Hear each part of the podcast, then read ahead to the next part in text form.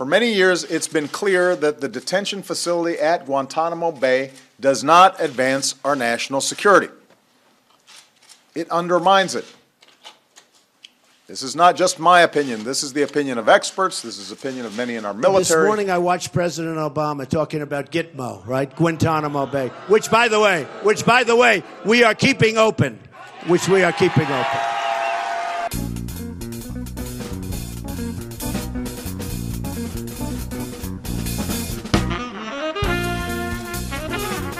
Counterproductive to our fight against terrorists because they use it as propaganda in their efforts to recruit.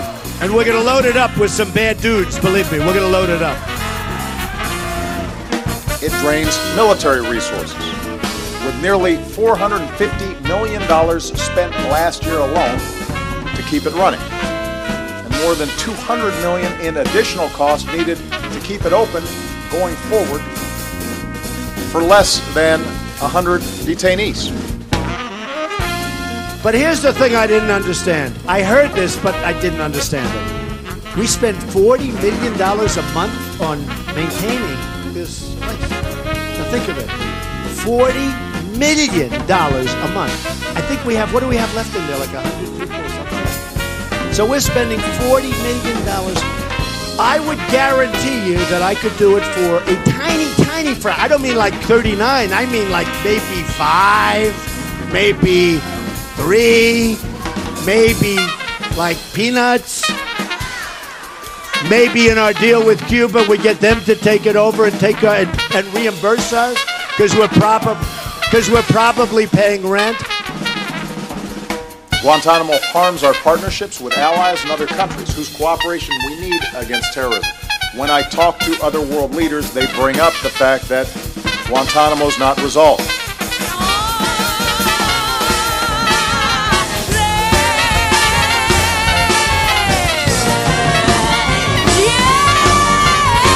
Two two two thousand one hundred.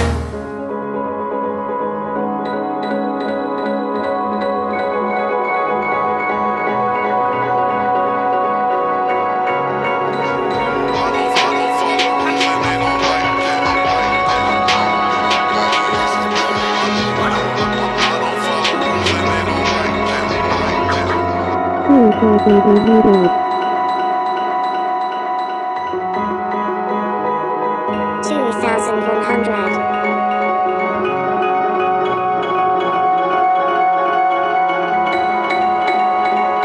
Two thousand one hundred.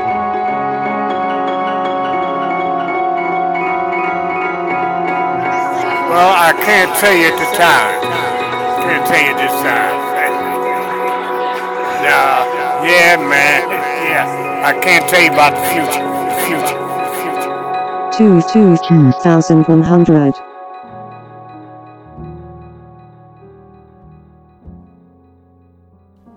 One of the primary reasons why I make 2100 is to plead the case for this time period to the people of the future. Essentially, I'm trying to explain the unexplainable or at least leave context for the people who are no longer here. History often gets a bad rep, and even hindsight isn't exactly 2020.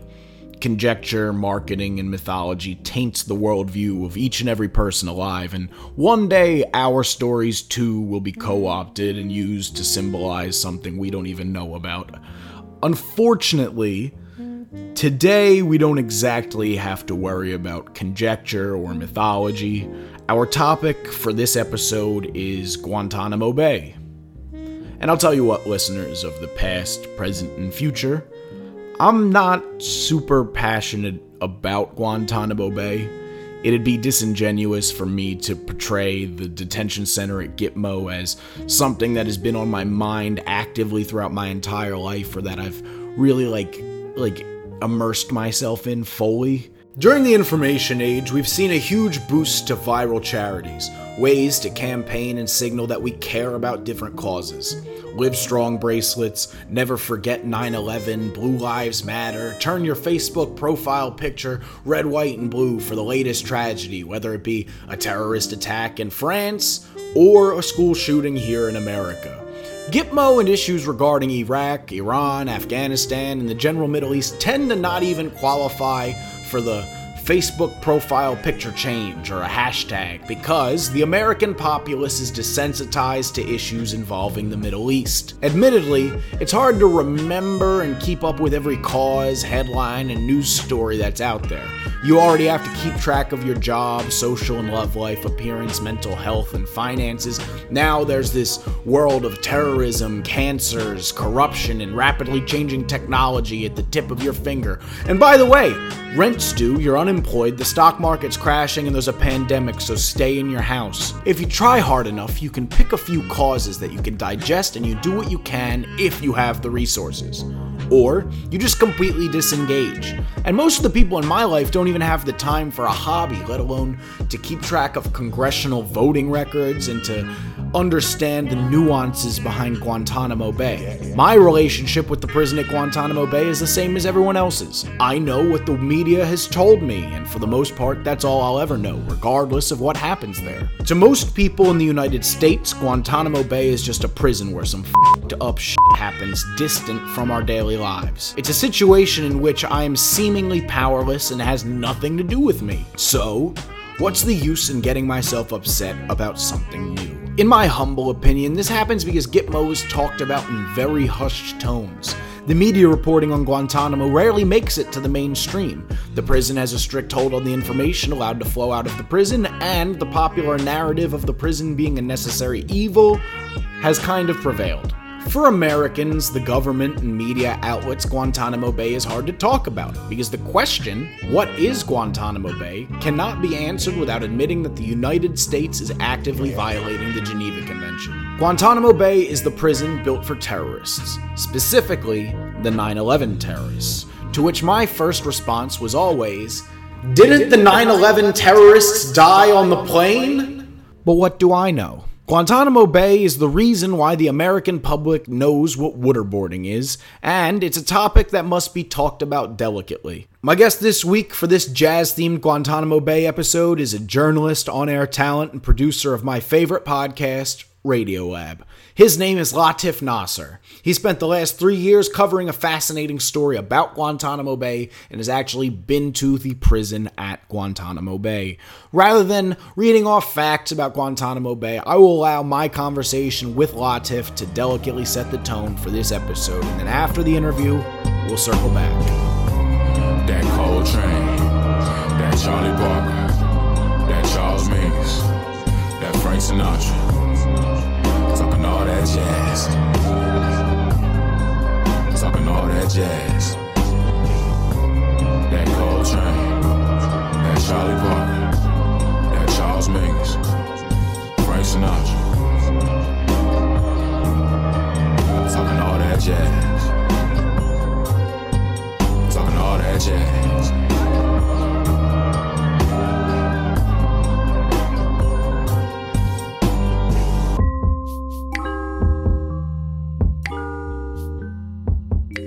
You recently went on a long journey uh, over the course of three years to, uh, I guess, uncover something or meet someone. I don't want to give too much away.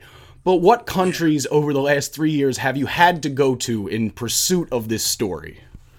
Yeah, I well, so for this particular story, the the it's almost like one and a half countries that I went to uh, were uh, so I went to Morocco and I went to Cuba-ish, uh, but then I, I, I also I, I actually I wanted very desperately to go. There were two other countries that we I I uh, reported a lot about, uh, but I, I You didn't get to go to Sudan? I didn't get to go to Sudan because it was in the middle of a of a revolution. Um, That'll happen. So, yeah, and then and uh, Sudan and then Afghanistan as well. Oh, Um, so okay. I went to uh, yeah, uh, and that's kind of the the series is sort of roughly. Um, uh, each episode is sort of devoted to one of those countries. Okay, so you said you said Cuba-ish, which is already leading me into the bizarre nature of what we're going to talk about. Um, so what exactly over the last the course of the last three years, what have you been uh, doing? And feel free to mention your name in in the process. Sure, Sure, sure. So this all this all started. So so my name is Latif Nasser. I'm a uh, producer for the public radio show Radio Lab, and uh, about three years ago, I was just noodling around on Twitter, and I saw a tweet uh, that that was about me. Uh, that was about Latif Nasser. That was about me, uh, and but it didn't make any sense. It was a tweet at the president of the United States to sort of uh, uh, it, it was this plea, this open letter to to help me uh, to the president of the United States, and I was like, that does not make any sense. I don't even know who's tweeting this. This doesn't make any sense at all. Um, I quickly realized that it was about Latif Nasser, but it was not about me. It was about a different guy with my same name. Um, and And for and I feel like it might be worth noting, uh, your name is relatively rare. Yeah, my name is pretty rare. My, my- I've never met anybody with my name before, and so I, that's why it like really bumped me uh, because I didn't, I didn't. Yeah, I I had no reason to believe there was anyone with my name, and then, uh, and then, and then there here's someone tweeting about me, but in the kind of strangest way. Uh, I quickly learned that it, it, it- right, as I said, it, it wasn't about me. It was about a different guy who had my same name, and that this different guy was detainee 244 at Guantanamo Bay.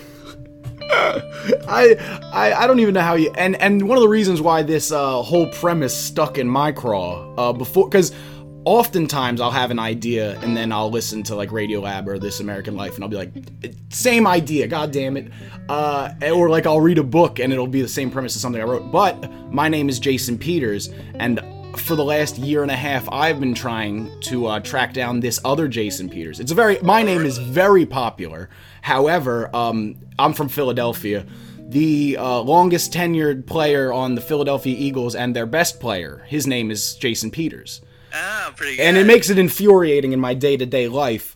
But it's a similar similar uh, idea, except yours is far more interesting. So take me through the basics of even finding out anything about someone who lives in Guantanamo Bay. And, and, and actually, before we hit that, for some of the listeners at home or to the people of the year 2100 listening to this, what is Guantanamo Bay? Right. So, uh, so Guantanamo Bay is, uh, at least at this at this very moment, and probably for the last two decades, th- this is this. I, I think it's fair to say this is the most notorious prison in the world. It is uh, perhaps also the most secure prison in the world. It's kind of the place where, after the uh, the attacks on the United States during 9/11, uh, that's where um, right after this kind of the, the worst attack in, in American history, um, basically after Pearl Harbor, um, the the United States went to war in Afghanistan and they rounded up everybody who they thought could possibly have been even remotely connected to 9/11. Uh, and they threw them in this place, in this prison that is in and they purposefully picked this spot, this base that they had off of uh, uh, Cuba, because it was this place that they perceived was not under American law, but also not under international law. So And how does that basically found a work? How does that? Because that's one of the most baffling things. Uh, a Yeah. what it where who owns? So we own Guantanamo Bay, like the the area where the prison is, correct? Right. So own is a of kind of a funny question, but yeah, it, it's like a so so the the land it's Cuban land, but it's been leased to the United States indefinitely, uh, and in order to kind of dissolve both sides of the both the Cubans and the Americans have to agree to kind of dissolve it and the Cubans very much would like to do that but the Americans basically for decades have have said nope we still like it here And one of the most fascinating parts of your series is you talk about um, how they built. You talk to the man who built Guantanamo Bay. Uh, yeah and talk to me about about that process of originally building it. Yeah, so he he wasn't the guy who, who built the station, but he's the guy who built the prison, the the, the very first kind of iteration of the prison. And uh, to me, what was uh, interesting about him was that uh, he he didn't even particularly think it was necessarily a good idea. He just got this order to build basically a whole prison in nine. I want to say ninety six hours. Uh, and so he he basically had to scramble on this island where they don't have a lot of. I mean, it's not a particularly You described it as uh, a swamp, or he described it as a swamp. swamp. Yeah, it's a swamp, and it's a swamp, and and and uh, like you can't. It, materials are pretty hard to come by, so he has to build this prison in in just a few days, uh, and and basically the the the prisoners who were being sent there uh, from Afghanistan. Um, it, it, it- this isn't exactly true, but it's it's it's almost true that that they were they were basically on the plane on their way on their way over. Like like they, they weren't they weren't literally, but they, they might as well have been. Ninety-six was- hours is like three days. It's like it's it's a Yeah, exactly. cartoonish amount of time. Four It's days, a cartoonish amount of time to make a prison. Yeah, A prison especially the prison, the Yeah. like the only Yeah. prison that people talk about. We don't talk about Yeah. any like Yeah, yeah. the yeah, 9/11 yeah. prison was built in four days.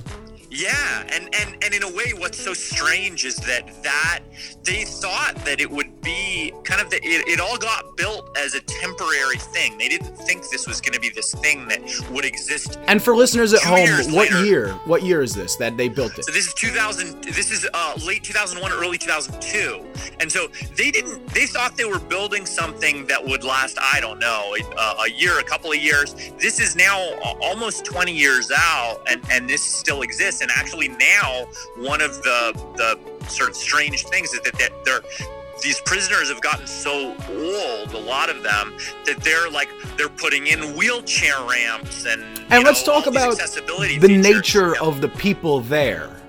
Um, how how did they get there, quote unquote, and what was the due process that they went through to go there? Right. So so so the the story was that the, the story was that when the U.S. government picked these guys up. Uh, they said they told the American people that these were the worst of the worst. I remember that, that was the, that was great branding. It was like their slogan. Yeah, it was really, really like that. That phrase really, really resonated. And they they basically said, "Look, these are the people who are responsible for 9/11. We got them. We got a bunch of them, and we're taking them here. We're putting them away. Um, and uh, yeah, uh, but what what we kind of later realized uh, was that uh, number one." they were not subject to so there there are kind of laws and rules for how to treat prisoners of war. yeah, the fact that you have to preempt that with kind of. Yeah, yeah, yeah, yeah, yeah. So so so like th- there there are there is a way to deal with this kind of thing that that that has been you know uh, codified and and and is is is law is international law Yeah. um, and that's the Geneva Convention. So, and part of that is that you give these guys a hearing right close to the battlefield. So it turns out a lot of these guys actually didn't come from the battlefield. A lot of them were scooped up by, And a lot of them uh, had nothing to do with 9 11. and a lot of them had nothing to do with 9/11. And so, so, so, and they didn't get those kinds of battlefield hearings, you know. Um, and so they were brought there with basically no review. A lot of times it was very, it was all mixed up. Like they they, they barely knew who these people were, who they were even uh, rounding up. One of the guys I talked to, who was uh, one of the you know guys who was actually doing those uh, interviews and interrogation kind of kind of thing he's like these guys were dirt farmers like that was the the phrase they used to describe them these guys were Mhm. dirt farmers they were not they were not mm, uh, global terrorist masterminds they were basically just somebody who somebody had a grudge against and they wanted to collect the bounty money and they just ran. And there's a lot of that. There's a lot of people being like sold, a lot of selling of people. Uh, just more selling of people than you'd expect. Like they sell a farmer, and then that farmer all gets scooped up by the American government. Next thing you know, they're in Cuba. Yeah, exactly. And and and part of that was I mean, a result of the so the American strategy was to uh, to offer up these bounties. They dropped these uh, flyers to say, uh, "Hey, you know, if there if you have a guy who looks, you know, like uh, basically looks Middle Eastern, or you think is is affiliated with Al Qaeda, um, turn him over, and we'll." You know reward you handsomely uh, and which, which is which is basically what happened in a lot of cases and including in the case of the guy with my name um, he got turned over we we believe for a bounty um, And what what was uh, the other Latif accused with? So he was never formally charged with anything. oh yes, because you don't have to formally charge anyone with anything at Guantanamo. Right, Sound- right, exactly, right. So just to finish the thought I had before, so, Got so you. they weren't they weren't they weren't given sort of the rights or, or due process that they should have been given under international law, and then they also weren't given due process or rights that they would have been given under American law. Um, so they were kind of in this. The the government carved out this kind of air, gray area where it was like, okay, they're not prisoners of war. They're not prisoners. They're not prisoners of war.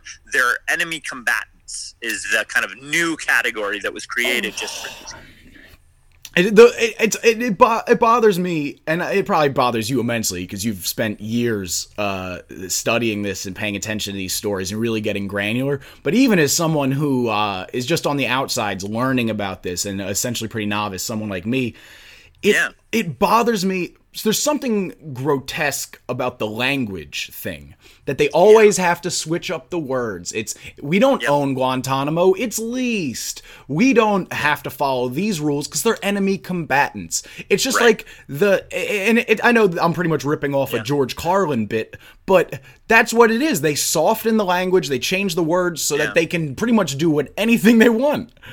Yeah, you know, it's it's that's that's entirely true, and I totally uh, agree with you. But here, let me let me argue the contrary to you to see what Okay. you think about this. So, okay, so it is true that there were bad guys there, right? There were guys in that giant. I mean, they got they ended up rounding up something like almost 800 people who uh, were at Guantanamo Bay. The vast majority of them were never charged. Uh, the vast majority of them were released because they uh, had insufficient. Oh my god. to charge them. So okay, so that's that's true, and I agree with everything you said. So let me let me just channel uh, uh, then Vice President of the United States, Dick Cheney, right? So this is Dick Cheney's argument. Oh my god, you're gonna no, well, well, no, because actually I was I was surprised at the at, at, the degree to which That's fine. I was like, huh, this is a this is so. Let me just try. Okay, so All right. so, um, here's the argument, right? So the Geneva Conventions are these international laws that were developed for wartime when one country is at war with another country, right? Mhm. Uh, so that's when these enemy soldiers they're wearing a uniform, Yes. right, that belongs to another country. But also, more importantly than that, uh, and they're uh, they're fighting by the rules, right? So, like that means that that when you are a country fighting another country, here are there are some things you just don't do. You don't go into a city and you don't just start killing civilians, right? Uh, left, right, and center. You don't do you don't do like war crimes, right? That's the argument.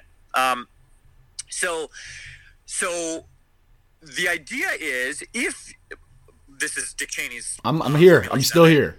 Um, if you have soldiers who fight by the rules of war, they're kind of it's all, almost like the benefit that they get out of that is when they get captured, we're going to treat them fairly.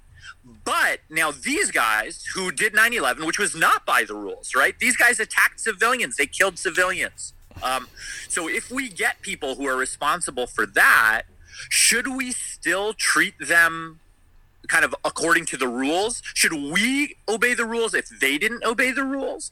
And is it fair? And this is he even took this, took it a step further to say, how is it then an incentive to anybody else in the future who's going to fight us to fight by the rules if they know that when we capture them, if they don't fight by the rules, we're still going to fight by the rules? All right, here's my uh, armchair rebuttal, and I'm only gonna give it Okay, a, a minute or two. Um, Sure. I would I would start by saying uh, that it is not my opinion that America always follows the rules. Uh, That we we uh, sometimes kill civilians a lot. We kill lots of civilians. Uh, um, and we don't follow the rules. Uh, I don't think a lot of countries do follow the rules. I think the thing with um, the armed combatants and the changing of the language is just the more of a structural question about the nature of guerrilla warfare and how to how to uh, like update the rules of modern warfare. Because now we're not obviously we're not going to line up with muskets and march towards each other with a man playing the flute in the background anymore. That's that's not the nature of things. It's more drone strikes and this is what what you're talking about that pro- quote was probably from 2001 2002 where we were at the peak of overreacting about 9/11 and and uh, uh ra- really ramping up our Islamophobia as a country.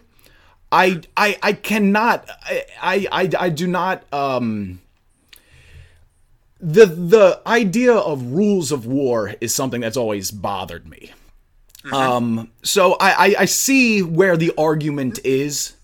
No, I'm. I, I, I- I agree with you. I like. I, to me, I think. I think. I think that's right. Like, if if if we if we believed that this was a totally new case, which I don't know. Like, you could make the case that it wasn't. We killed a million if we did Iraqis. believe- you go back to Vietnam and and what we did yeah, there. So if we made that case, if we made that case, then then I, I also believe that okay, then it, it's not that we you throw out the rules altogether. It's that you make a new set of rules. Mhm, yeah. and you, you find a new way to uh, you find a, a, a new way to kind of m- meet this this what what felt like at that moment uh, uh, uh, to be an unprecedented Existential kind of threat. situation. Mhm. Yeah, exactly. So that, but then then you you figure out a way to do that um, that feels in keeping with with the existing rules and with you know like like I think you don't just throw out the whole rule book and say okay we're now going to take these guys to a place where no, no rules a thing that that stuck in my and, and we're limited on time, so I'm gonna move quickly. Sure, sure. Oh, yeah, Um, and I can,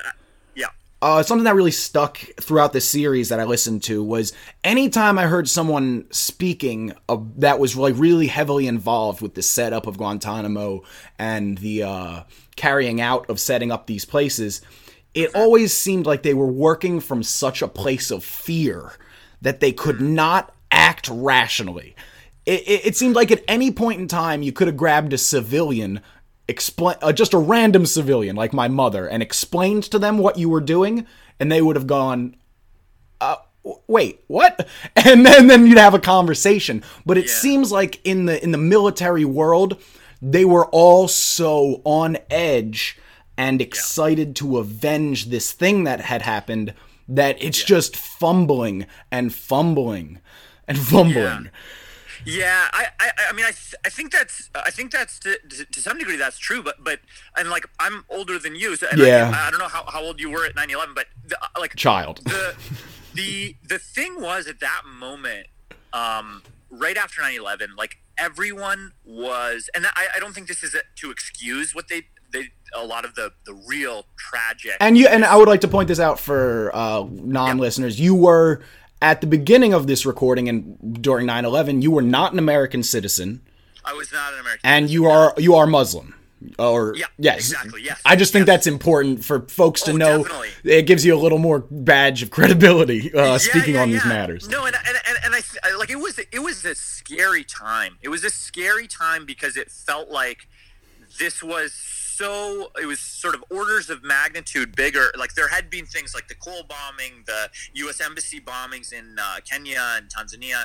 Um, th- those were scary, but this felt like a whole other order of scary.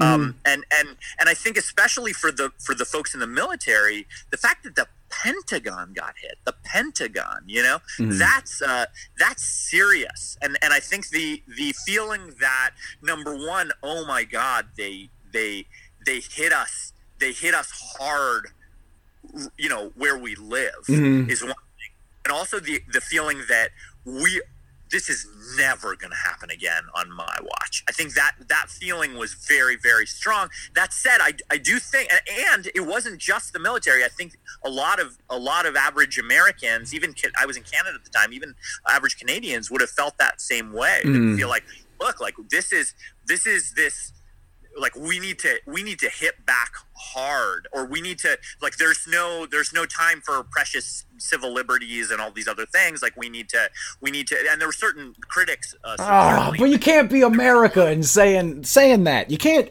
I, I'm a big practice what you preach guy. I'm a big pra- so so the American government uh, uh, makes me so angry sometimes. I agree. I agree. I, I I'm in the same position where where I, I think a lot of these decisions we made were were really really missteps. But it is it, it it's sort of it's it's uh it's it's easier to do it in hindsight. You know what I mean?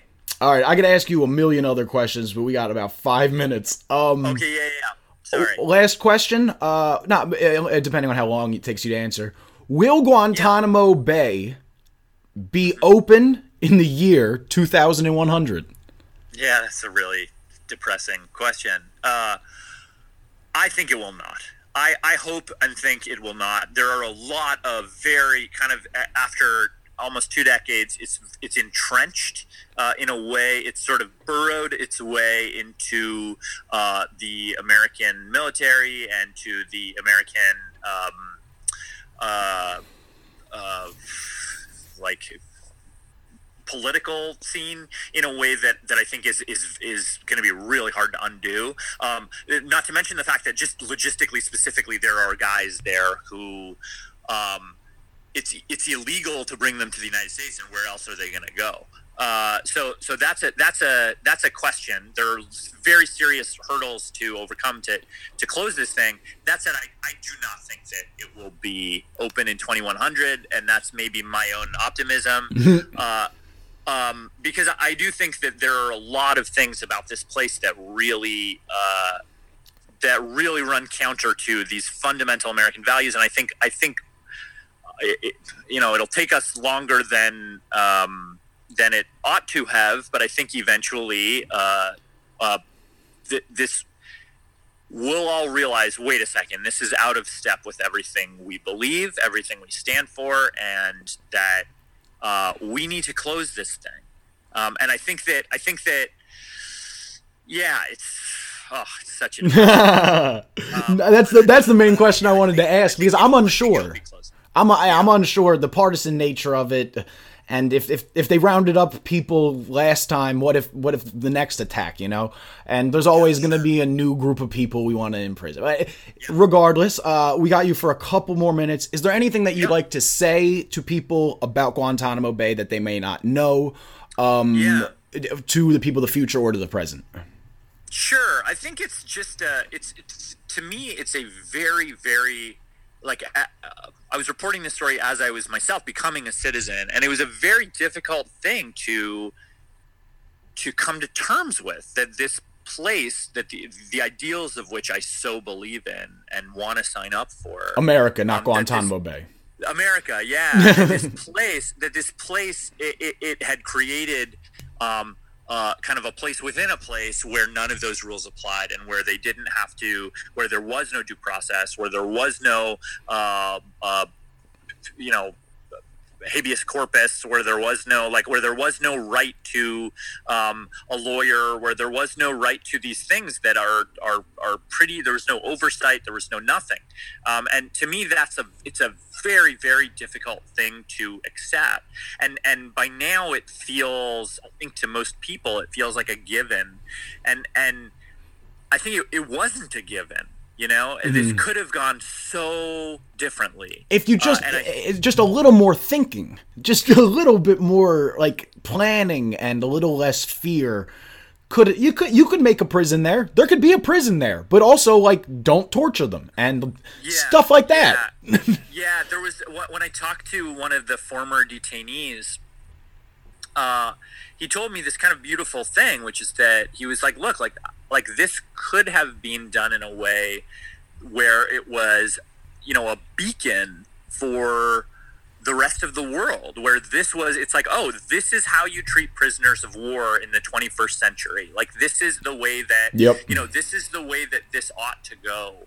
Um, and instead, it was like it, it was like after the you know after the United States won the Cold War, that after it got attacked and it had all this moral credibility and moral authority. Um, instead, what it did was it sort of turned its back on the rules. And so what it did is, and and, and you know, talking to so many different people, I'm thinking about it myself. Like it, it in a way became this original sin for the 21st century. That like you're like, oh wow, we we made this error. Uh, We Mhm. made this. We made this. We took this course of action that was so out of step with with with the values of this country and and in a way there have been all these ripple effects and it's gone on for so long almost 20 years now that it's sort of become a part of who we are and we have to kind of reckon with that and we have to um, really learn from that because that's a i think it's a really serious lesson i think it's uh, yeah it's something that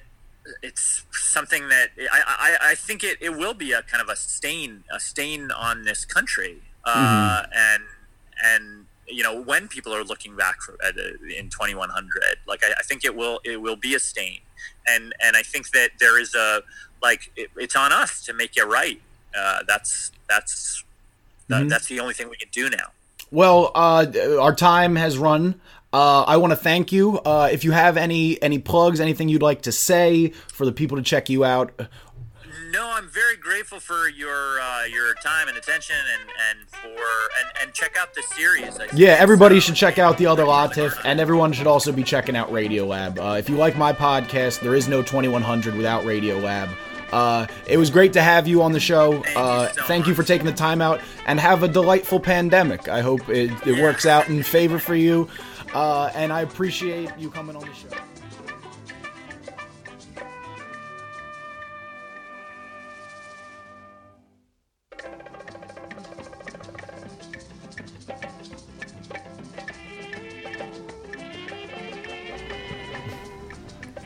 Before I talk about America and Gitmo, I'd like to say two things that may bother some people.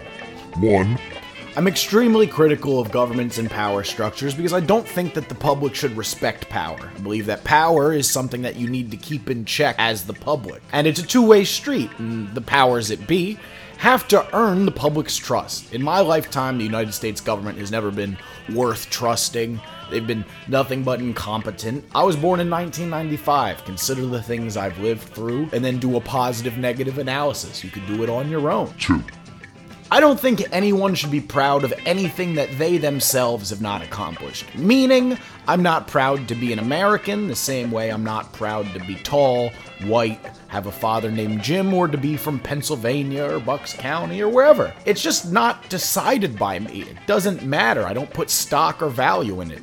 That doesn't mean that I'm anti American or that I hate Pennsylvania. It just means that I'm not willing to maintain this smokescreen of American or tall superiority just based off of where I was born. Um, I've been to places with better laws, stronger communities who use their public resources better, in my opinion, and that's where a lot of my uh, thought processes are based out of.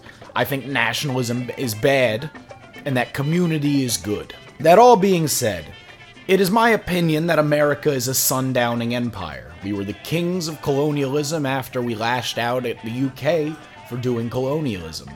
But the days of the colonies are over, and America has neglected the festering wounds caused by its past oppressions, causing the entire body of American culture to be infected. What does this have to do with Gitmo? Okay, so the big, big issue with Guantanamo Bay is that it's a prison where the American military could scoop up and store potential enemy combatants assumed to be threats to the United States.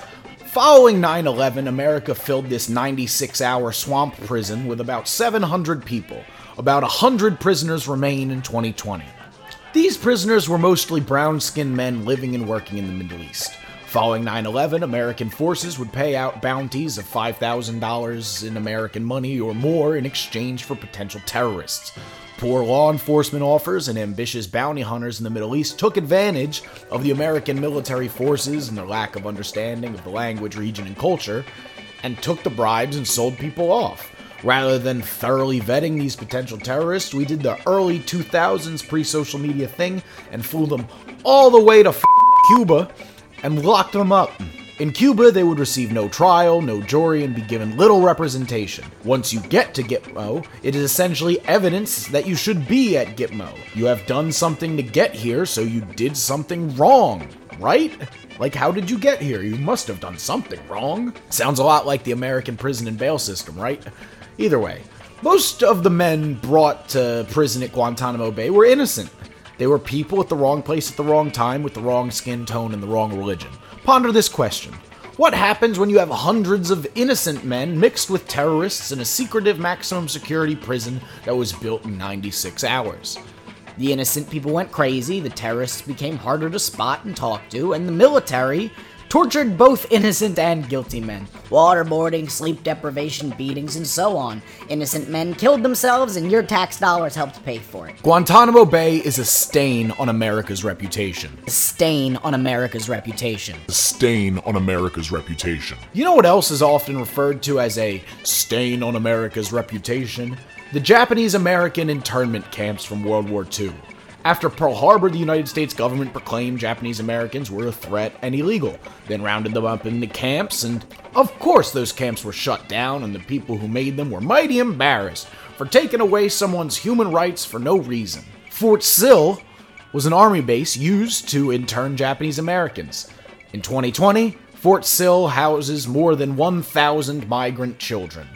So, what's the point I'm trying to make? The point is, America lives in a culture of indifference. American culture is bonded together by a shared feeling of helplessness, whether it's unconscious, subconscious, or the main thing you think about. Why else wouldn't half the population vote in 2016? I can scream until I'm blue in the face about how Guantanamo Bay is a horrendous place, a dumb idea, and a breeding ground for terrorists, but in reality, each and every listener in the present already knows this. How they react depends on their worldviews from that point. You may see Gitmo as a necessary evil or as an unnecessary evil, but no one is denying that its existence is evil. Here's my prediction for 2100 at Guantanamo Bay. As long as the power of the American government is still in the hands of conservatives and neoliberals, the prison will stay open. The issue has become partisan. Obama managed to keep it open for eight years while simultaneously saying he wanted it closed, while Donald Trump and the conservative movement see it as a positive and they want to keep it open. However, we're almost 20 years away from 9 11. The conversation about Guantanamo Bay has simmered to almost a shush. You heard Latif. Some of the accused terrorists being illegally held at Gitmo were so old that they need to install wheelchair ramps. The American public is too defeated on this issue to care. As the years go on, Guantanamo Bay will become just another terrible thing that America does, like internment camps, gerrymandering, voter suppression, housing segregation, the NSA, ICE, and its mass crusade of faceless armed conflicts throughout the world. But in 2100, Guantanamo Bay Prison will not be standing. As climate change gets worse, the detainees will become older and die off, and the American government will grow tired of maintaining this cancer in Cuba. I will lay down a strong prediction that a hurricane will destroy that prison one day. It will be a glorious disaster, but it will happen. As far as what you can take away from this episode, it's that not every single story has a purpose. Like, Guantanamo Bay is 18 years old. It, it, it, could vote if it was a person. And what we've been doing there was always illegal. So, what am I supposed to teach you? We've they, they, it's, it's illegal. The, the whole point of it is to have an illegal prison where we can hold people without trial. Right now it's Muslims, but when when is it you, you know? That's that's my thought.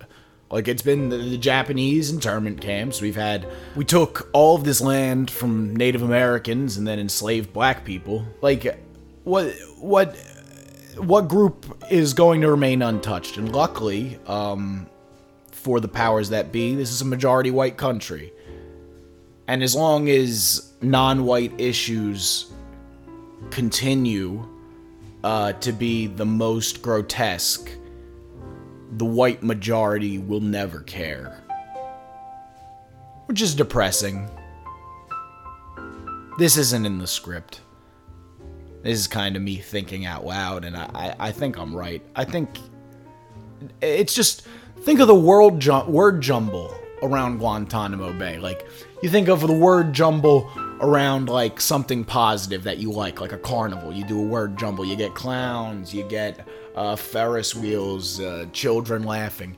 You do a word jumble for Guantanamo Bay, and it's Al Qaeda, 9 11, Cuba, the Middle East. It's just like a bunch of words that scare the living f out of the disengaged populace, which is the majority of Americans. Luckily, most of my listeners are in that disengaged public. They are people who do not vote, who likely do not care about Guantanamo Bay, and I you should care about Guantanamo Bay because it's an open admittance that the American government does not care about human rights. So, I guess that'll that'll be the end. Uh, thank you and happy 2100. And everybody check out Latif Nasser's uh, six episode series called The Other Latif. Subscribe to Radio Lab. It is sincerely the best podcast out there. Uh, once again, thank you and happy 2100.